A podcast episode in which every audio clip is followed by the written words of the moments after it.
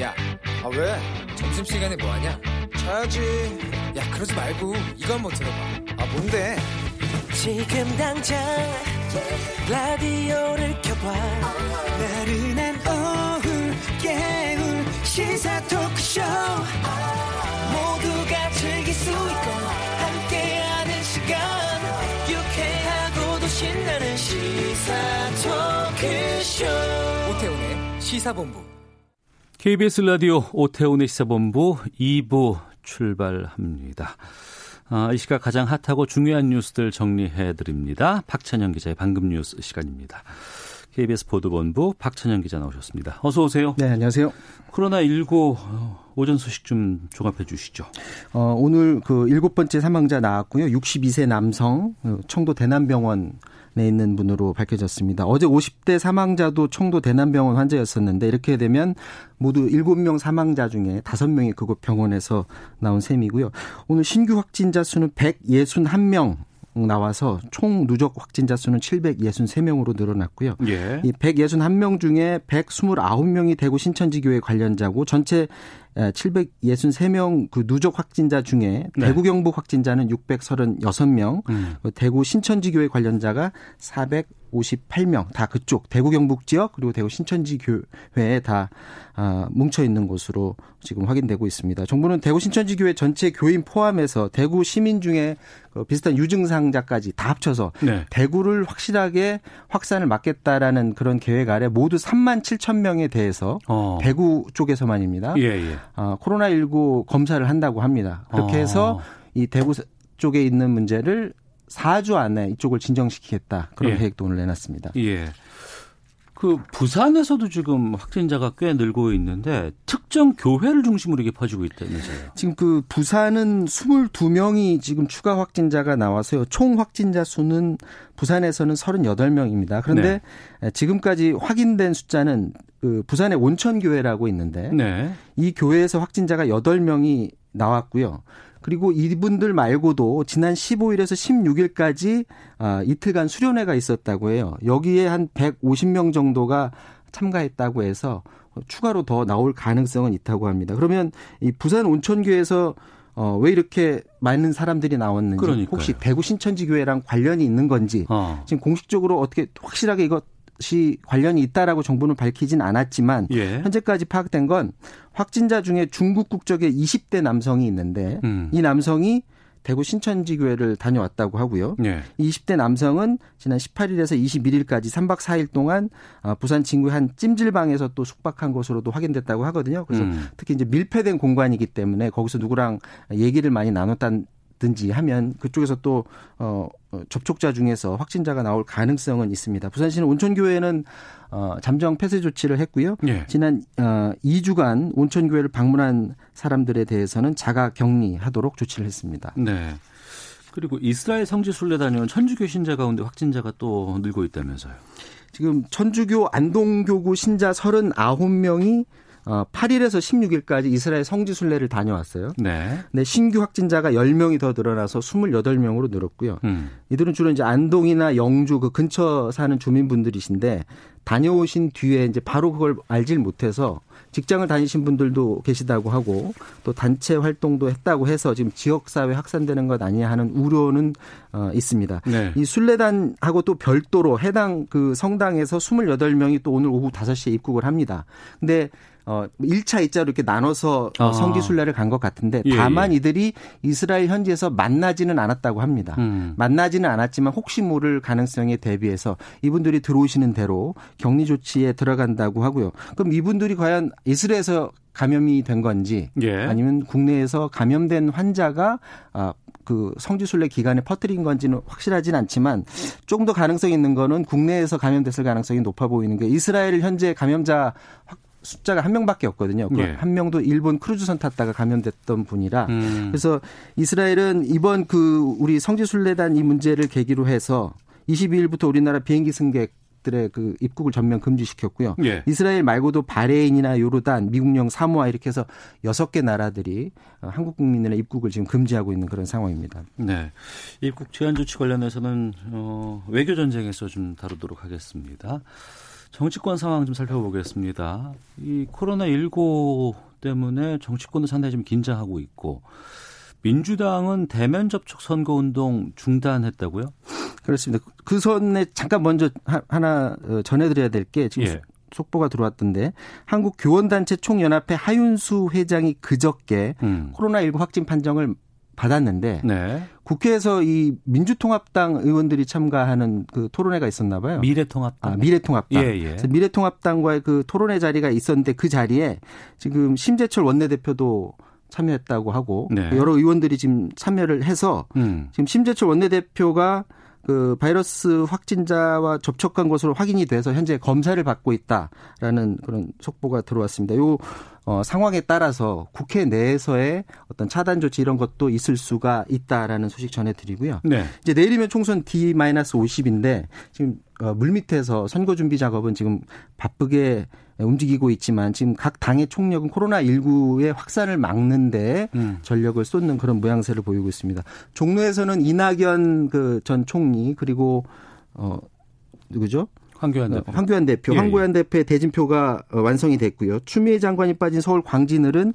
민주당 고민정 전 청와대 대변인 그리고 미래통합당 오세훈 전 시장이 붙고요. 미래통합당 심재철 원내대표하고 안양 동안 을에서는 과연 뭐 이재정 의원하고 이정국 예비 후보 등이 붙을지 지금 경선 결과를 지켜봐야 되는데 오늘 민주당이 이용우 카카오뱅크 전 대표 비롯해서 전략 공천 다섯 명을 오늘 발표를 했고요. 예. 이해찬 민주당 대표는 이렇게 선거 준비를 하는 것과 별도로 오늘부터 민주당은 대면 접촉 선거 운동을 전면 어, 중단하도록 하겠다라고 음. 하면서 이런 엄중한 국면에 어, 집권 여당으로서 대단히 송구스럽다라는 그런 뜻을 밝혔고요.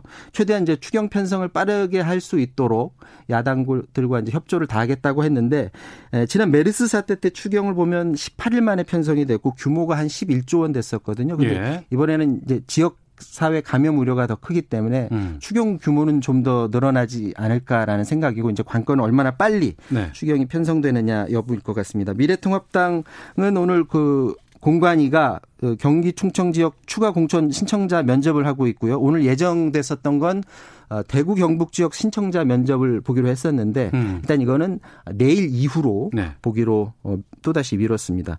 황교안 대표가 그 지난 금요일까지만 해도 저 광화문 집회에 대해서 어떻게 생각하느냐 기자들이 물었는데 거기에 대해서 뚜렷한 입장을 밝히지 않고 뭐 최선을 다하겠다라는 음. 애매한 입장을 보였었는데 오늘은 이제 입장을 조금 바꿔서요. 가급적 모든 집회를 자제해 주기를 당부드린다라는 말을 했습니다. 황 대표는 그러면서 예비비와 추경 가리지 않고 긴급 재정 투입에 협조하겠다라는 뜻을 밝혔습니다. 알겠습니다. 이 뉴스까지 듣도록 하겠습니다. 방금 뉴스 KBS 보도국의 박찬영 기자와 함께했습니다. 고맙습니다.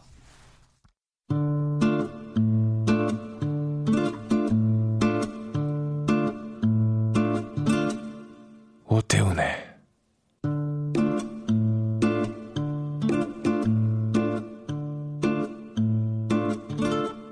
시사본부 네, 시사본부는 청취자 여러분들의 참여로 이루어지고 있습니다. 샵 9730으로 의견 보내주시면 되고요. 짧은 문자 50원, 긴 문자 100원, 어플리케이션 콩은 무료로 이용하실 수 있습니다. 팟캐스트와 콩 KBS 홈페이지를 통해서 다시 들으실 수 있고 유튜브에서 KBS 일라디오 시사본부 뭐 이런 식으로 검색해 보시면 영상으로도 만나실 수 있습니다. 주말 동안의 이슈를 정리하고 이번 주 가장 눈여겨볼 소식들 살펴보는 시간입니다. 시사 구말리 출발하겠습니다. 먼저 문화일보의 이현정 논설위원 나오셨습니다. 어서 오세요. 네, 안녕하세요. 예, 그리고 오피니언 라이브 윤희용 여론 분석 센터장 자리하셨습니다. 안녕하십니까? 네, 안녕하십니까? 예. 아, 주말 동안에 정말 이게 속보도 상당히 많았고 많은 네. 분들이 좀 긴장하고 있는 상황입니다. 하나씩 좀 짚어보도록 하겠습니다. 먼저 여론조사 결과부터 좀 확인해 봐야 될 것 같은데 그 전에 요즘 같은데 여론조사 하기도 좀 쉽지 않을 것 같아요.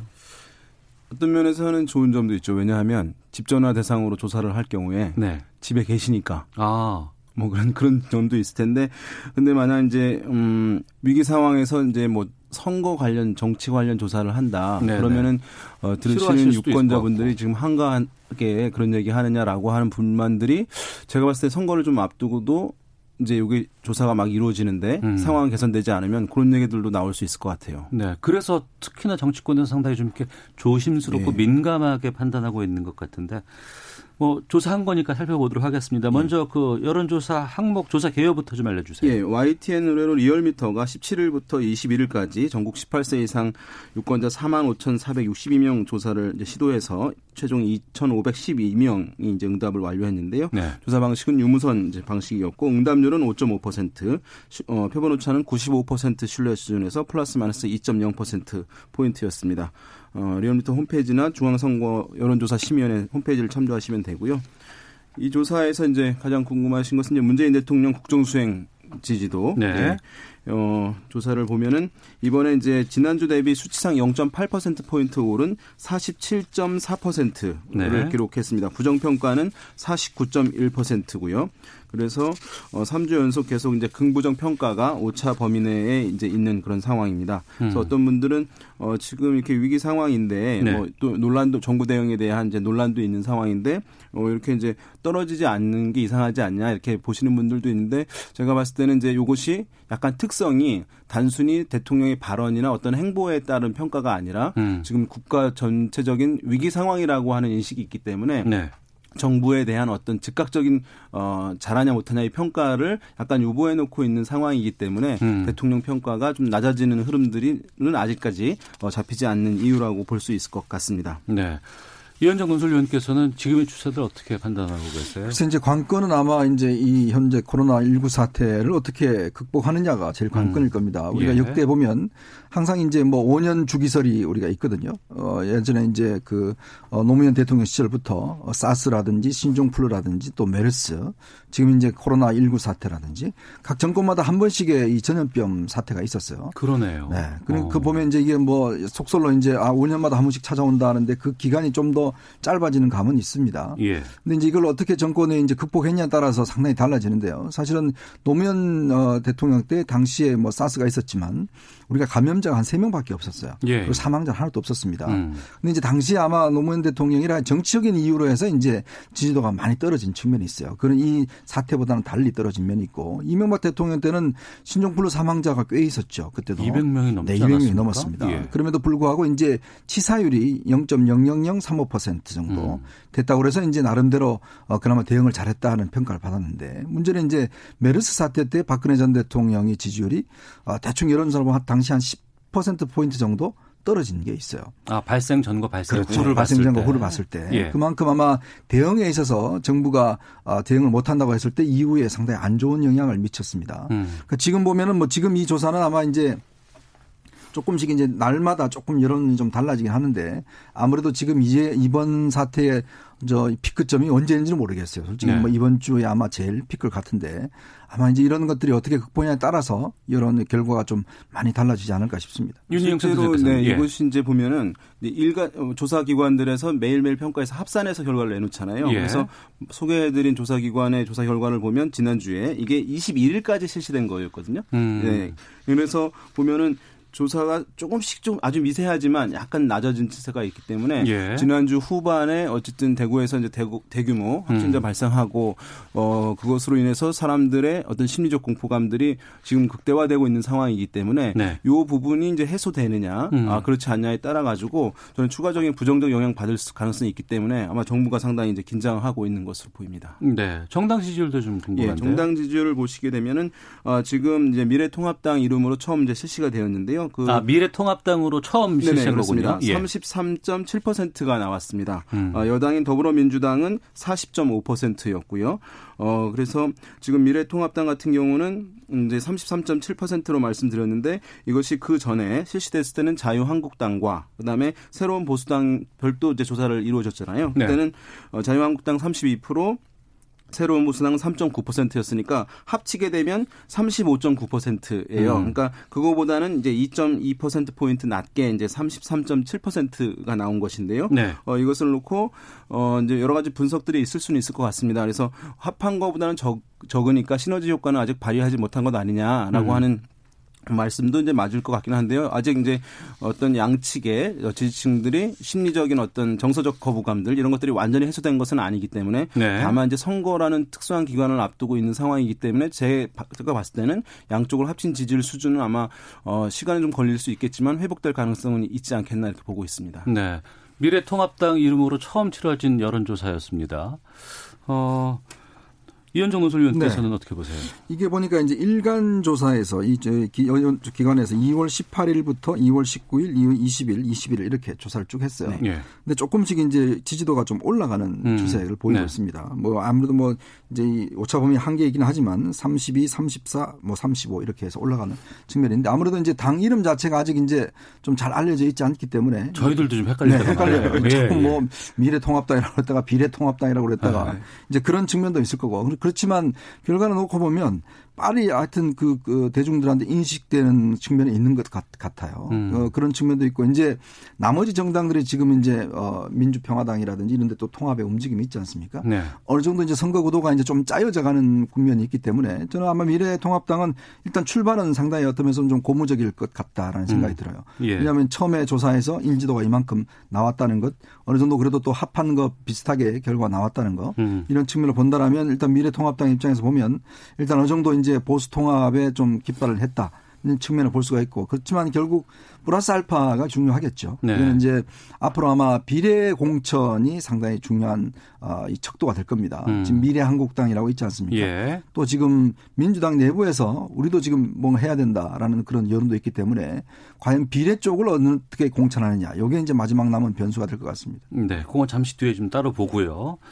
코로나19 관련해서 뭐 또 여론조사 같은 게 있었습니까? 이번에 아까 우리 이제 이현종 의원님 말씀하셨습니다만 여러 가지 이제 전염병들이 있었잖아요. 사태들이 예, 예. 있었는데 어 이번 같은 경우 더욱더 국민들이 경각심을 갖고 받아들이고 있는 것으로 보여요. 어. 그러니까 이제 그것을 우리가 흔히 직관적으로 봤을 때는 이제 마스크 착용 사람들 주변에 네. 어느 정도 하는지를 볼 수 있을 텐데 저는 지난번 이제 메르스 사태 초기에 당시에는 한 국민 10명 중 2명을 넘지 못했어요. 메르스 마스, 때요? 예. 코로나 때요? 메르스 때요. 아, 메르스 때? 예. 예. 근데 지금 같은 경우는 10명 중 9명 가량이 어. 지금 이제 마스크 착용하고 있다는 이제 조사 결과들 어, 나오고 있고 한국 리서치가 지난 이제 11일부터 13일 이것도 이제 지난번 확산되기 전이죠. 그런데도 네. 불구하고 성인 남녀 1000명을 이제 어, 조사기관 내부에서 휴대폰과 이메일 조사를 통해 가지고 실시했는데 이때 이제 마스크 착용이 89%나 나왔고 그다음에 음.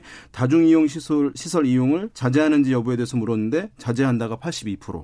그다음에 대중교통 이용 자제하는지 자제하지 않는지 물었는데 자제한다가 75%니까 지금 뭐 국민들이 이번에 이제 어, 이 코로나19에 대해서 바라보는 시각이 상당히 긴장감을 갖고 바라보고 있고 심리적으로 상당히 어쨌든 두려움 이런 것들도 어, 상당히 높아졌고 지난번 네. 어, 지난주에 있었던 사태를 감안하면 올해 이번 주는 더 높아졌을 가능성이 있어 보입니다. 네. 2주 전에 두 분과 함께 말씀 나누면서 2주면 아, 어, 뭐 두 달 정도가 남았다고 하는데 이럴 때 이 총선은 어떤가요? 그랬더니 어우 두 달이면은 정말 어마어마한 변화가 많이, 네, 많이 있을 거다라고 말씀드렸는데 지금은 이 코로나 19가 정치권에 상당히 좀 커다란 변수로 등장하고 있습니다.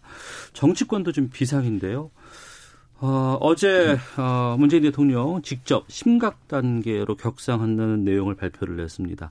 지금 상황 두 분께서는 어떻게 보고 계신지 궁금합니다. 이현정 노설위원께서 네, 굉장히 좀 뒤늦은 감이 있다라고 보였습니다. 네. 오늘만 하더라도 지금 벌써 160여 명 정도가 더 늘었고요. 사망자도 한 명 더 늘어서 지금 총 7명의 사망자가 나왔지 않습니까? 예. 이미 지역 감염이 뭐 일단 확산되고 있는 상황이고 더군다나 지금 신천지 교인 같은 경우는 지금 확인 안 된 교인들도 꽤 많고요. 음. 그리고 지금 아마 검체 조사를 지금 시행을 하고 있는데 이 결과가 이제 오늘 내일 정도 나오면 저는 이 숫자는 더 늘어날 걸로 봐요. 예, 지금 추세는 네, 그렇습니다. 그런 상황이라면 네. 지금 우리가 심각 단계를 일단 올렸는데 음. 아쉽게도 오늘 같은 경우에 이제 지금 중국 어, 이, 이 입국 제한 이 조치를 여전히 지금 현재 그냥 유지하겠다. 네. 후베이성만 이제 유지하겠다는 입장을 발표를 했습니다. 사실 오늘 지금 이스라엘이나 지금 제가 어, 통계를查보니까 레바논이라든지 여섯 개 국가에서 한국인들에 대한 일단 입국을 제한하고 있어요. 이제 그런 상황이라면 이제 뭐 일외신에서는 이제 한국이 제2의 중국이 될 것 같다라는 그런 지금 전망도 나오고 있지 않습니까? 음. 어쨌거나 지금 이번 주에 만 명이 넘는 중국 유학생들이 지금 들어올 예정이에요. 네. 그리고 지금 현재 7만 명 중에서 반 정도가 들어와 있고요. 그렇다면 지금 이게 어, 물론 뭐 그분들이 다 뭐 어떤 복인자다 이런 건 아니지만 어쨌거나 지금 우리가 신천지 교회에서 봤듯이 하나의 어떤 지금 발생한 슈퍼 전파자가 미친 영향은 어마어마하게 지금 크다는 게 이제 증명이 됐지 않습니까? 음. 그러면 질병관리본부도 그런 주장을 하지만 일단 감염원을 차단하는 게 저는 제일 급선무라고 봐요. 네. 지금 전 세계적으로 보면 그나마 어 중국을 차단했던 나라들은 그나마 좀 어 이게 그 속도가 느린데 차단하지 않은 한국과 일본은 굉장히 속도가 빠릅니다. 음. 이제 그런 걸로 비춰보면 결국 감염원을 차단하지 않아서 지금도 하루에 4천 명씩 중국에서 지금 우리나라 들어오고 있거든요. 네. 그러면 그것에 대한 조치가 지금 너무 늦은 게 아니냐. 음. 이제 그런 지역들이 나올 수 있는데 저는 계속 정부의 조치가 지금 좀 왜 이렇게 뒤따라가는지 뭔가 네. 선제적으로 해야 되는데 지금은 보통 상황이 아니지 않습니까? 음. 좀 아쉽습니다. 네, 아쉽다고 말씀해 주셨고요. 윤희용 센터장께서는 어떻게 보세요? 예, 뭐 그것은 뭐 그런 걱정하시는 분들이 있기 때문에 우리 위원님 말씀처럼 이제 국민들도 많이 생각하실 것 같아요. 그러니까 네. 정부로서는 사실 그런 이제 우려와 어, 불안들을 모르는 바는 아닐 것 같아요. 근데 중국이라는 나라가 이제 한국에서 이념성을 떠나가지고 음. 워낙 이제 인접해 있고 워낙 교류가 이제 왕래가 아, 많은 이제 특수한 이제 관계다 보니까 사실 그거를 어, 전면적으로 단절했을 경우에 이후에 이제 미칠 외교적 파장 네. 또는 이제 중국의 보복 조치 이런 것들을 이제 걱정하는 분위기가 사실은 정부로서는 이제 그것을 판단 가, 감안을 하지 않을 수 없는 것이니까 그리고 지금 상황에서는 어쨌든 외부에서 외국에서 중국 으로부터 유입되는 것은 일차적으로 차단을 어쨌든 잘하고 있다는 평가들이 이제 있는 것이니까 이것이 네. 지, 역 감염으로 인해서 지금 대규모 확산된 상황이니까 아마 이제 그 부분에 따라서 먼저 지역 감염 차단하는 데 집중하고 아마 말씀하신 대로 좀 중국이라든가 외부에서 들어왔을 때 또 논란이 생기면 아마 추가적인 조치는 이제 이후에 그 상황에 따라서 아마 전개되지 않을까라는 생각이 듭니다. 음. 그리고 이게 지금 해필이면 TK 쪽에서 지금 이게 전파가 상당히 급격하게 진행되고 있거든요. 물론 이제 대구 신천지 교회 그리고 이제 청도 대남병원이라는 특정한 지역과 단체에서 이제 퍼지고 있는 상황입니다만 이것을 보는 정치권의 시각들도 참 난감할 것 같습니다. 네, 그렇죠. 아무래도 이제 대구 경북 지역이 이제 처음에는 청정 지역이다고 이야기를 됐다가 네. 갑자기 이제 이 지금 어 대구 신천지 사태가 터지면서 지금 음. 뭐 확진자들이 뭐 매일 밤 이렇게 나오고 있고 또 청도를 비롯해서 아무래도 이제 선거가 앞두고 있기 때문에 네. 아마 정부로서도 굉장히 예민할 겁니다. 더군다나 정부가 처음에 보도자를 내면서 대구 코로나 19라는 그런 표현을 썼다가 지금 굉장히 그 권양진 시장에 나와서 정말 이러지 말아라고 지금 그런 하소연까지 당하는 거 아니겠습니까? 네. 이제 그런 상황이고 이것이 어떤 면에서 보면 지금은 사실 우리가 대구 경북 지역만 그렇지만 저는 이게 결국은 보면 이분들 어, 예배를 받던 분들이나 이 2차 접촉자나 이런 분들이 지금 뭐 전국으로 지금 확대가 됐거든요. 음. 그러니까 결국 이게 지금 뭐 시간적인 문제지 사실 우리가 어떤 전국적인 확산 현상을 지금 부산이 지금 교회 한 곳이 지금 확진자들이 굉장히 많이 나오고 있거든요. 네. 그렇다면 이건 단지 뭐 대구 경북만의 문제는 아니다. 음. 그렇기 때문에 이 접근할 때 정치권도 좀 더 신중하게 접근을 해야 되고 네. 뭐 지금 일부에 너 어떤 한 분은 무슨 대구가 무슨 뭐 일본의 아베와 같다라고 뭐 그런 글을 올렸다가 아, 된통 사실 이제 비난을 받았지 않습니까? 이제 그런 것들은 정말 우리가 어떤 면에서 국민들이 전체가 합심해야 되는 상황에서 음. 상당히 좀이 어, 그런 것들은 좀 국민 화합을 해치는 행위가 아닌가 저는 그렇게 생각합니다. 네.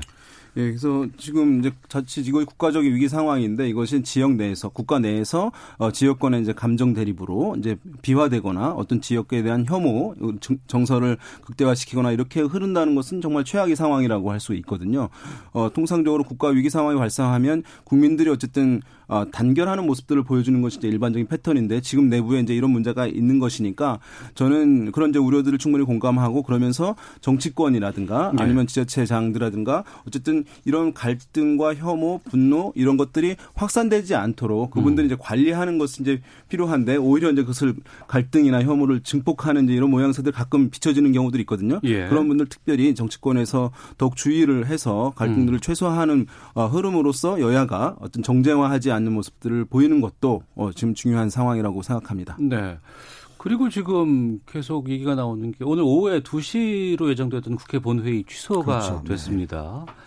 한국교원단체 총연합회 하윤수 회장이 코로나19 확진 판정을 받았고 국회 토론회에 참석을 했는데 하필이면 또 어, 이 자리에서 음. 심재철, 심재철, 곽상도, 전희경 의원이 확진자 접촉 때문에 병원에서 검사를 지금 받았고 결과 기다린다고 하는데 이런 부분들도 사랑이 좀, 좀 영향을 좀 있지 않을까 국회 차원에서도요. 지금 뭐 국회가 일단 지금 뚫렸고 지금 예. 보니까 하윤수 회장이 아마 이제 가족분들이 어, 지인이 아마 이제 신천지 교인하고 접촉을 했, 해서 음. 먼저 부인과 딸이 이제 격리가 됐고 네. 본인도 네. 이제 지금 어, 격리가 된 상황이에요. 그렇다 음. 보니까 지난 19일 날 이제 곽상도 의원 주제로 해서 이제 열렸던 사학 관련 심포지움에서 거기 이제 지금 심재철 원내대표하고 전희경 의원이 참석을 해서 축사를 아, 했거든요. 예. 그러다 보니까 지금 이게 통보가 와서 일단 지금 오늘 그래서 국회가 지금 전격적으로 취소가 됐고 25일 이후에 지금 다시 날짜를 잡는다고 하는데 예. 그러니까 이게 지금 어, 정말 이게 남일이 아닙니다. 이게 어. 보면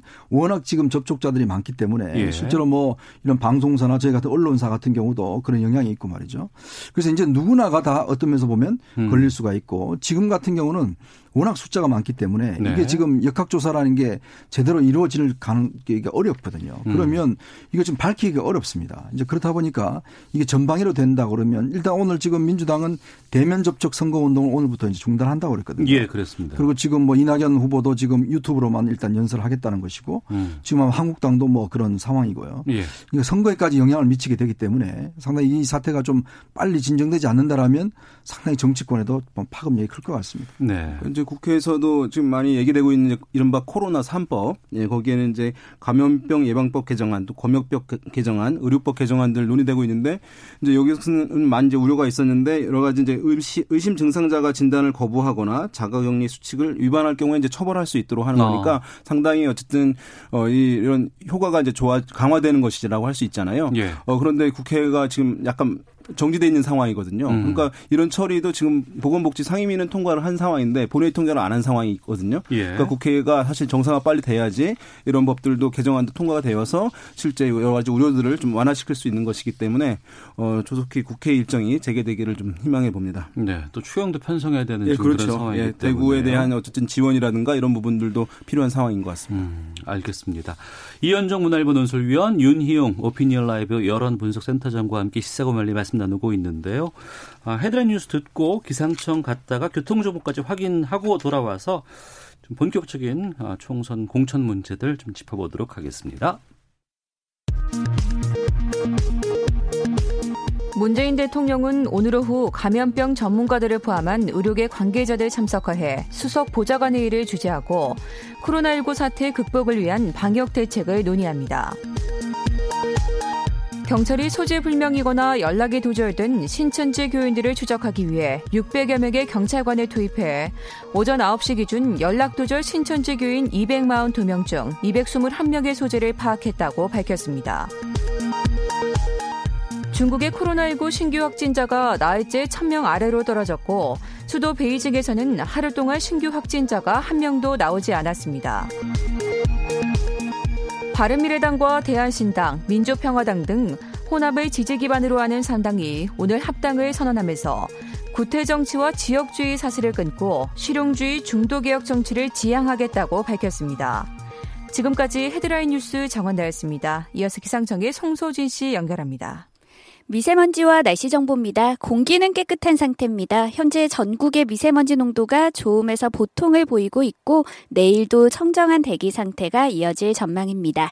지금 봄처럼 포근한데요. 오늘 낮 기온이 서울 13도, 대전 대구 16도, 광주 17도 등으로 어제보다 2도에서 5도 정도 높겠습니다. 한편 오늘 차차 흐려져 밤에는 전국에 비가 오겠습니다. 내일까지 이어지면서 곳에 따라 다소 많은 비가 내릴 전망이고 내일 기온은 오늘보다 조금 낮겠지만 당분간 큰 추위 없이 예년 기온을 웃돌면서 포근한 날씨가 이어질 것으로 예상됩니다. 현재 서울의 기온은 11.5도입니다. 미세먼지와 날씨 정보였습니다. 이어서 이 시각 교통 상황을 KBS 교통정보센터 공인혜 씨가 전해드립니다. 네, 이 시각 교통정보입니다. 코로나19 확진자가 빠르게 늘어나면서 대중교통을 이용하는 분들의 불안감도 커지고 있는데요. 감염병이 의심돼 이동할 때는 마스크를 꼭 착용하고 택시나 버스 등의 대중교통이 아닌 자차 이용을 부탁드립니다.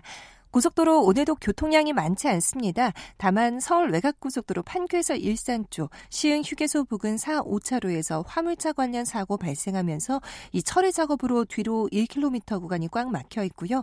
중부 내륙고속도로 양평 쪽은 북상주 부근 2차로에서 콘크리트 단면 보수 작업 중이라 2km 구간이 정체입니다. 순천 완주고속도로는 3회 2터널 사고 복구 작업으로 오늘도 완주 방향이 전면 통제가 되고 있습니다. 미리 북 동남원 나드목에서 주변 17번 국도 쪽으로 우회 이동을 부탁드립니다.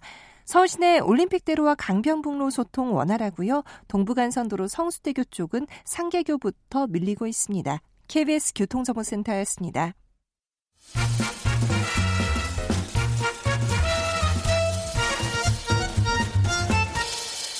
오태훈의 시사 본부.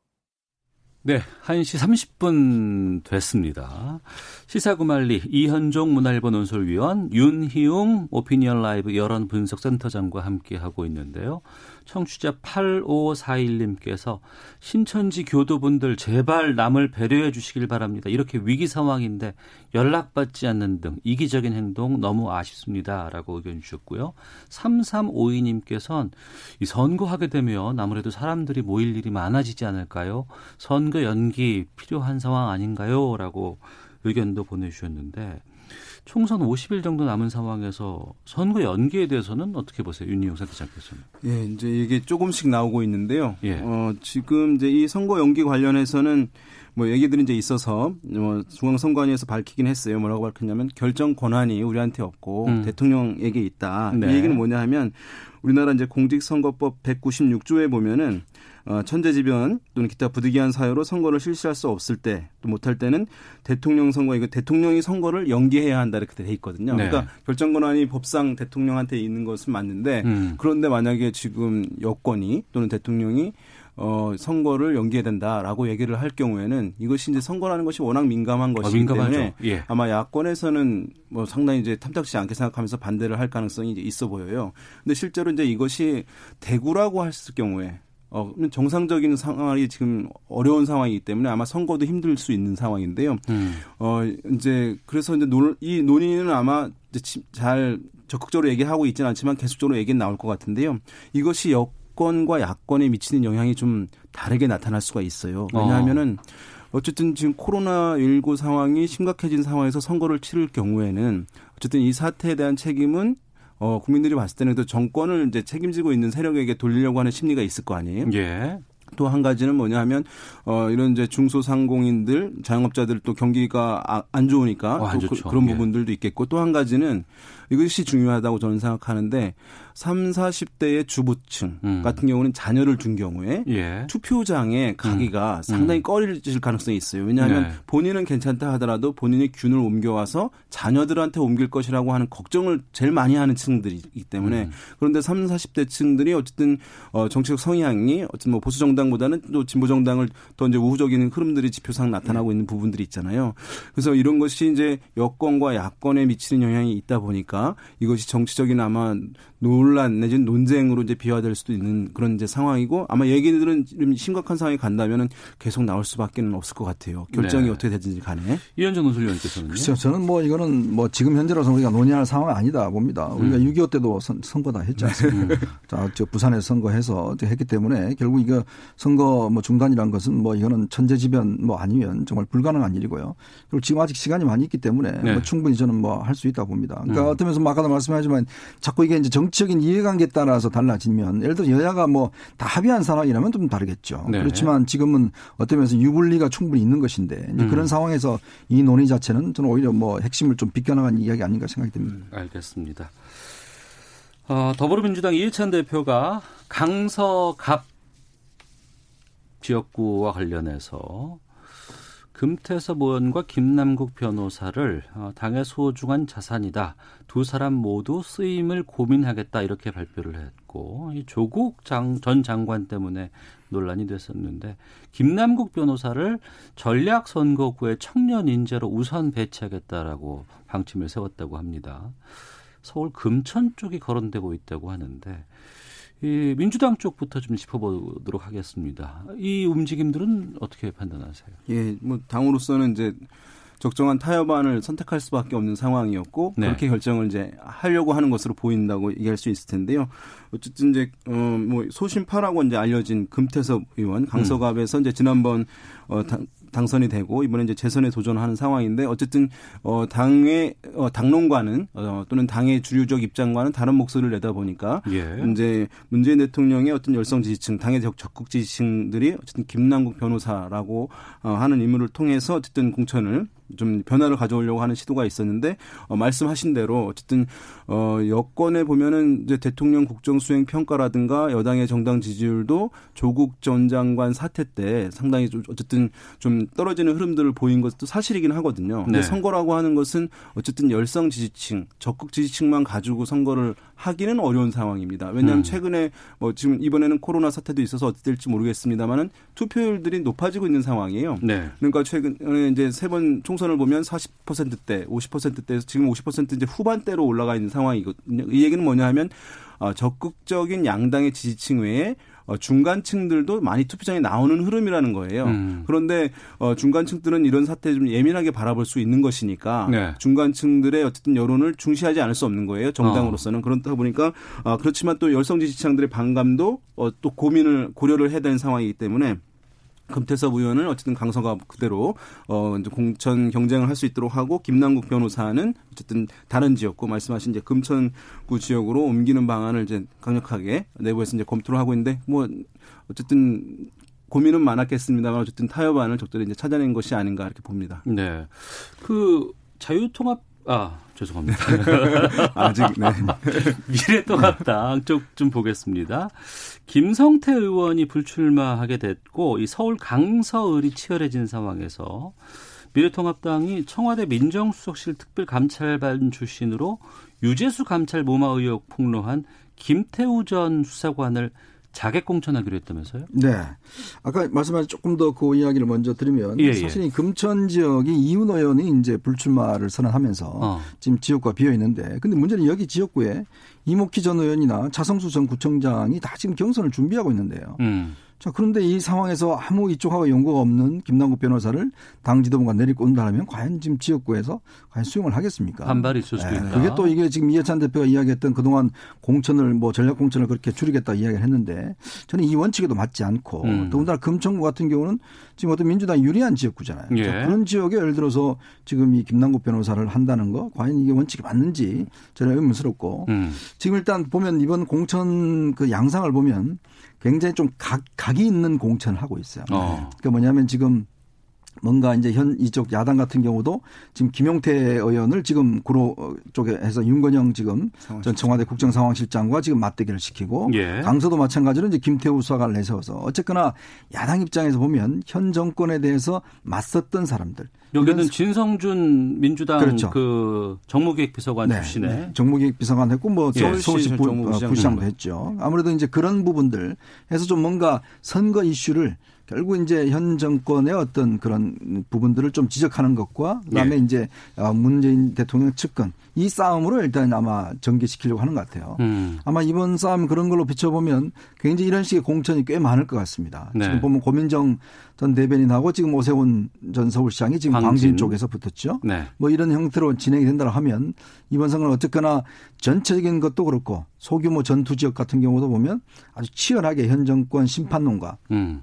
또 현 야당 심판론 이런 것들의 선거 이슈가 아마 어, 치열하게 붙지 않겠는가 그런 예상을 할 수 있을 것 같습니다. 네. 새로운 보수당에서 넘어온 이 의원들에 대한 불만도 지금 상당히 지금 커지고 있는 상황이라면서요? 어떻게 보세요? 예, 그렇습니다. 지금 이제 우리가 새로운 보수당에서 가장 이제 주목받는 인물 중에 한 명은 이제 이해운 의원이었잖아요. 예. 근데 이제 이원 의원이 공천에서 어쨌든 탈락 컷오프 되는 모양새가 이제 나오게 되면서 어, 어 지금 몇몇은 이제 공천 전략 어 공천을 이제 받기도 하고 이제 경선에 참여하기도 합니다만은 어 지금 원래 이제 새로운 보수당에 참여했었던 의원들은 합당이 되면서 통합이 되면서 본인들의 어쨌든 선거를 해서 후보가 최종 후보가 되는 것에 대해서는 어 어쨌든 매우 기대했던 상황이었을 텐데 지금 불확실하게 통합이 되면서 일부 의원들은 선거 기회 조차 갖지 못하게 되는 상황들이 이제 벌어지고 있는 것이거든요. 음. 그러면서 이제 내부 분란들이 있는 상황이고 그것이 이제 유승민 의원이 어쨌든 리더로서 이런 것을 매듭을 짓고 통합을 했어야 되는데 그렇지 않다라고 하는 이제 내부 비판들은 있습니다만은 워낙 이제 선거라는 것이 이제 어, 임박해 있는 상황에서 큰 물결로 흐르고 있는 상황이기 때문에 네. 이런 내부의 반발들이 있더라도 사실 이것이 어떤 강한 이제 힘을 발휘해서 결정을 뒤바꾸거나 하기가 어려운 상황이기 때문에 아마 뭐 그런 비난 내지는 반발은 찻잔 속의 태풍 정도로 그칠 수밖에 없는 상황인 것 같습니다. 네. 일부 지역구는 아직도 지금 공천 상황 진행 중이고 또 경선 절차도 네. 남아 있고 네. 또 앞서서 이현정 논설님께서 말씀하셨지만 지금 이 비례정당 문제도 상당히 지금 다르게 그렇죠. 지금 대두되고 있거든요. 네. 관전 포인트 살짝 좀 짚어주시면 좋을 것 그러니까 같습니다. 지금 보면 일단 어 이 아마 미래 통합당 같은 경우는 일단 지금 자기들 유리한 지역구는 기본적으로 물갈이를 하겠다는 것 같아요. 네. 지금 강남 3선 용납할 수 없다는 거예요. 음. 그 이종고 의원도 지금 다른 지역으로 옮겼지 않습니까? 예. 그러니까 이 의원 같이 3선 이상 이제 허용할 수 없다는 게 아마 지금 보면 물갈이 폭 자체를 보면 오히려 처음에 민주당보다는 미래통합당이 훨씬 더 지금 많아지는 음. 상황이에요. 네. 자, 그런 상황이기 때문에 아마 미래통합당이 앞으로 공천에서 굉장히 했던 김용호 위원장이 그런 모습을 좀 보여줄 것 같고 이제 문제는 지금부터는 이제 비례 이제 공천입니다. 여기서 저는 굉장히 이제 당의 이미지나 이게 어. 좌우될 것 같은데 그렇게 되면 이제 공병호 씨가 지금 이제 미래통합당 공천위원장으로 됐고 미래한국당 미래한국당 아, 예, 예. 헷갈리네요. 예, 그리고 예. 이쪽 민주당 같은 경우는 이제 우상호 의원이 아. 이제 됐잖아요.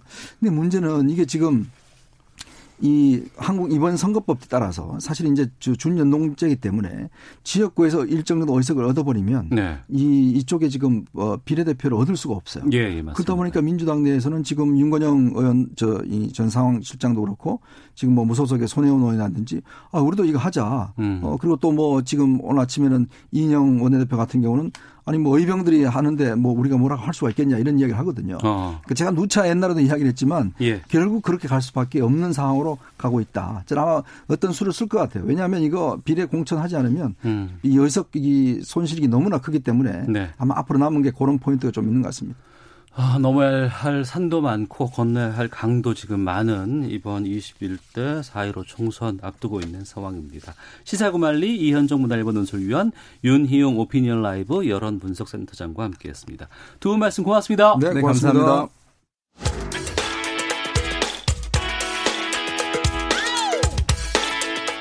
오태훈의 시사본부는 여러분의 소중한 의견을 기다립니다. 짧은 문자 50원, 긴 문자 100원의 정보 이용료가 되는 샵 9730, 우물정 9730번으로 문자 보내주십시오. KBS 라디오 앱 콩은 무료입니다. KBS 라디오 오태훈의 시사본부. 지금 여러분은 대한민국 라디오 유일의 점심 시사 프로그램을 듣고 계십니다. 네, 우리나라 둘러싼 치열한 외교 상황을 명쾌하게 정리하고 분석하는 시간입니다. 외교 전쟁. 외교부 전략기획관 지내신 가톨릭대 국제학부의 마상현 교수와 함께합니다. 어서 오세요. 네, 안녕하세요. 예. 아, 코로나19 확산 때문에 지금 외교 쪽도 상당히 지금 상황이 뭐 요동치고 있습니다. 네. 먼저 이스라엘이 한국인의 입국을 금지시켰다면서요? 네, 어, 입국 금지를 시키고 우리하고 이제 일본인을 대상으로 했고요. 예. 그리고 우리 그 여행객들이 이제 에, 항공기를 이용해서 이제 입국을 시도했으나 이제 내리긴 했지만 음. 거기서 바로 어, 입국을 시키지 않고 네. 어, 돌려보내는 그런 사건까지 사, 사, 상황까지 생겼습니다. 그러면 이스라엘은 우리뿐만 아니고 일본도 지금 입국 금지 상태인가 보죠? 입국을 이제 우리하고 일본에 대해서 어. 어 입국 거부를 이제 하는 예. 그런 예. 조치를 취한 걸로 알려졌습니다. 예. 그 나라에서 이런 조치를 결정하고 취하게 되면 우리 정부로서는 뭐 특별히 뭘 해야 되나요? 아니면 어떻게 해야 되는 거예요? 뭐 우리가 이런 그, 경험이 별로 없어서. 어, 뭐 우리가 예를 들어서 지금 논의가 중국 사람들을 받아야 되느냐 말아야 되느냐 하는 거하고 이제 뭐 돌이켜 생각하면 마찬가지일 텐데요. 네. 이스라엘이 내린 결정이라면 우리가 뭐 거기에 대해서 그 재고를 해달라라고 정도는 얘기해 볼 수가 있겠지만 음. 어 그거를 그 어떻게 영향을 미칠 수 있는 그런 다른 방법은 별로 없지 않나 생각이 듭니다. 네. 더군다나 지난번에 이제 그 이스라엘을 다녀온 그 그 우리 여행 순례객들이죠 성지 예, 예, 순례객들이 이제 그 코로나 바이러스 감염이 확진이 돼서 아마 네. 더욱더 그런 그 이스라엘의 조치를 좀 촉발한 측면이 있지 않나 생각이 됩니다. 그럼 이런 조치를 취하거나 단행을 할 때는 우리 정부에다가 미리 예고를 해주거나 뭐 이런 게 있나요? 어떻습니까? 그게 좀 아쉬운 부분인데요. 예.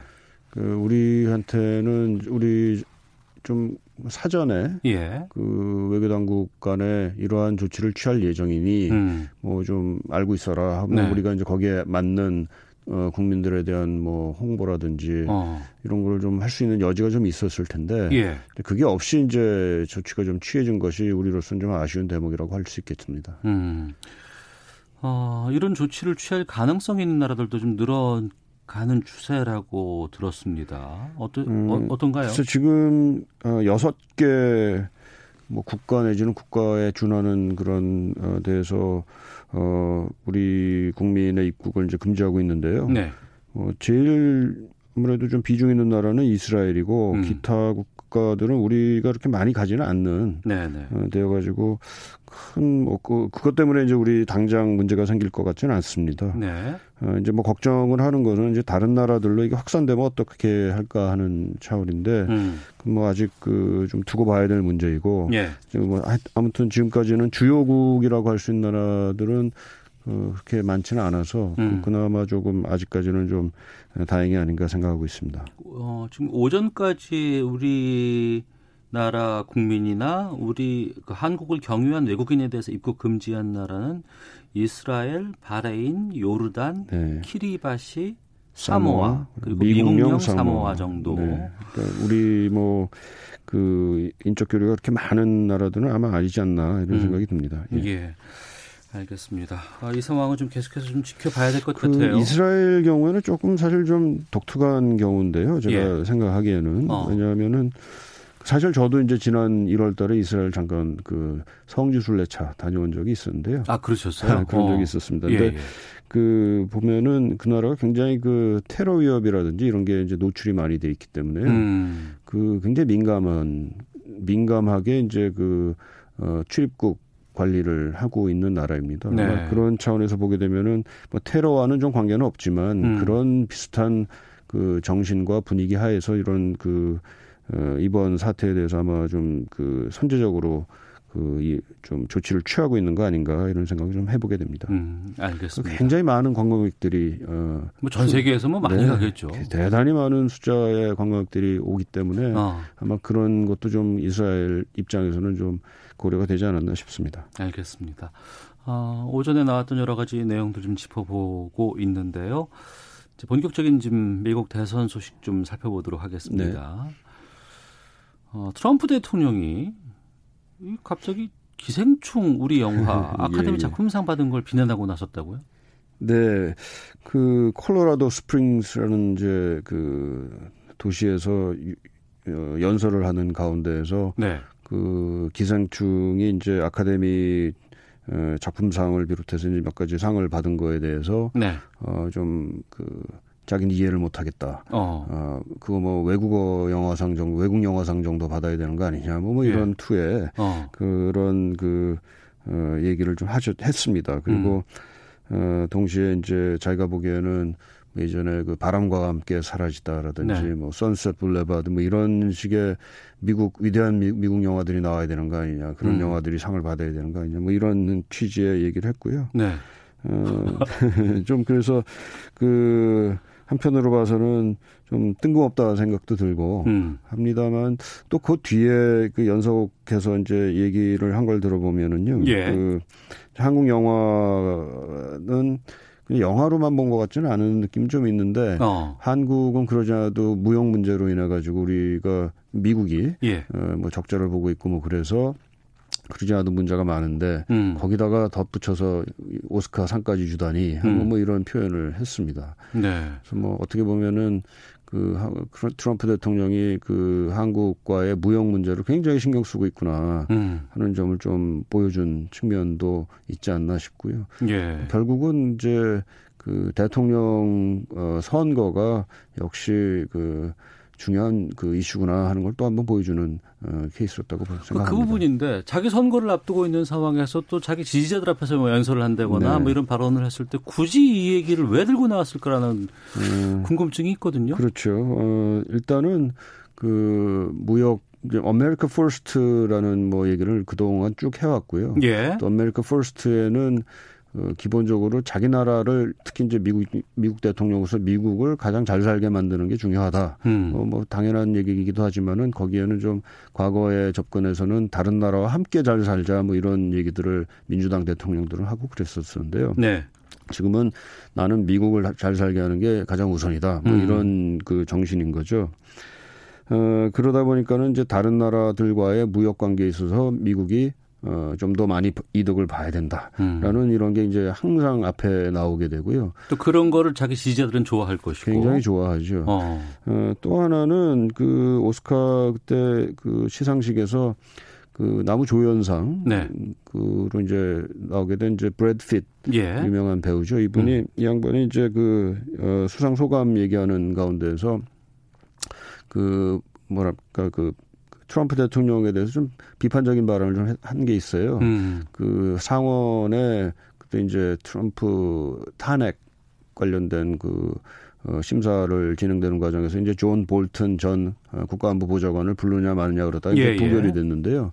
그걸 불렀어야 된다. 어. 불러야 된다. 뭐 이런 얘기를 하고 그랬거든요. 예. 그러니까 트럼프 대통령이 그 오스카 얘기를 하다가 이제 그 기생충 얘기를 하다가 음. 바로 브래드 피트로 넘어갑니다. 아 그래요? 예, 브래드 어. 피트로 넘어가서 그 그 뭐그 그 뭐랄까요 그그 그 사람이 그런 얘기를 했는데 음. 어, 그좀 마음에 안 드는 거죠 사실은 그 네. 특히 그 헐리우드이 굉장히 어떻게 보면은 트럼프 대통령에 대해서 좀 조롱 쪽이라든지 입장이 그렇죠. 좀꽤 많이 예. 반영이 되잖아요. 매, 마, 매우 많이 있죠. 또 그런 어. 게그 대중들에게 미칠 영향도 아마 있을 수 있고요. 예. 그런 거에 대해서 어떻게 보면 트럼프 대통령이 굉장히 불쾌하게 또는 어, 불안하게 생각을 하는 게 있고요. 음. 그런 것을 어떻게 보면 좀 어, 저지하는 차원에서 어, 기생 그 오스카가 기생충에게 돌아간 것도 어, 싸잡아서 얘기를 한 거 아닌가. 그러니까 말하자면 그 오스카 뭐 기생충 자체에 대한 거라기보다는 네네. 네. 자기의 선거에 조금 더 이 헐리우드이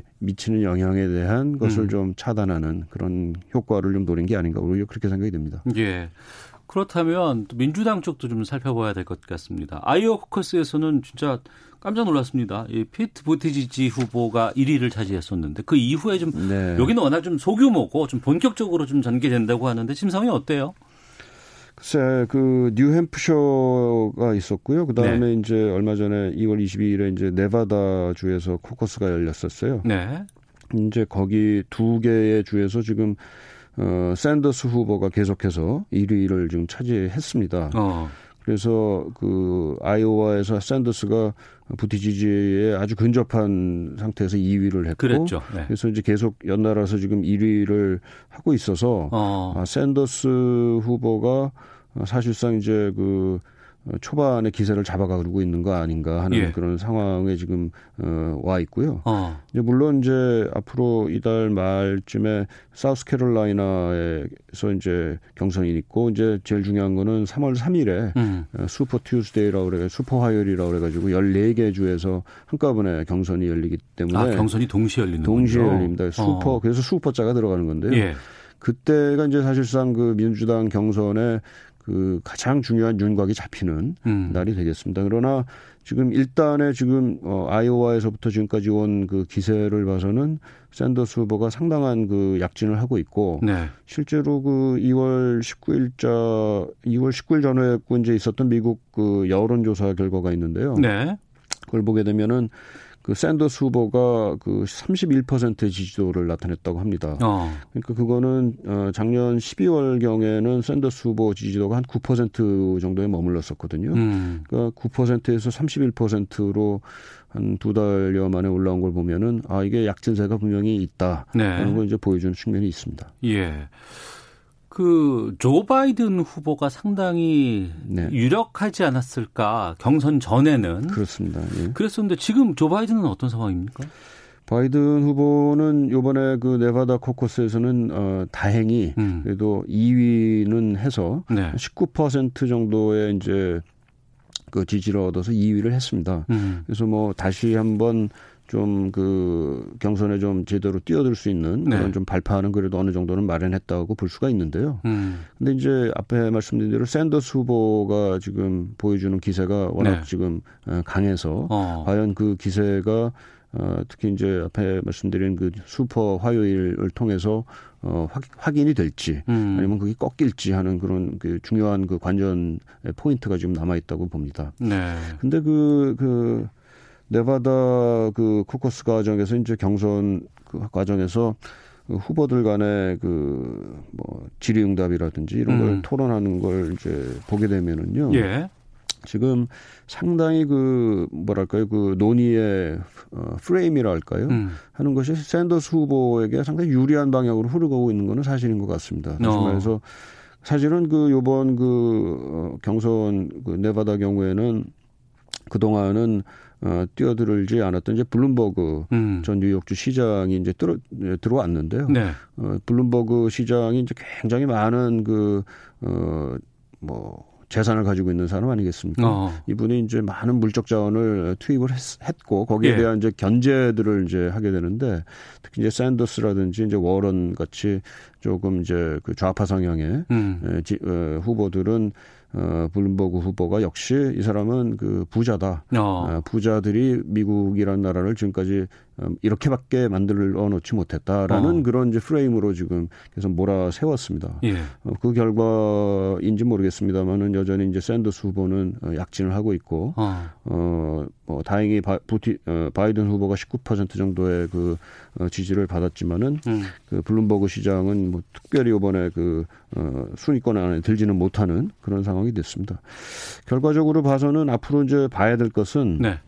이런 샌더스와 같은 민주당 내에서도 좀 그, 좀 극단적인 음. 그 좌쪽에 이제 치우쳐져 있는 어, 후보가 계속해서 이어져 나갈 것이냐 아니면은 알겠습니다. 중간에 있는 후보들의 연합이 어, 의견의 결집이 일어날 것인가 이게 여전히 관전 포인트인 것 같습니다. 예, 마사영 교수와 함께했습니다. 고맙습니다. 네, 고맙습니다. 내일 뵙겠습니다. 안녕히 계십시오.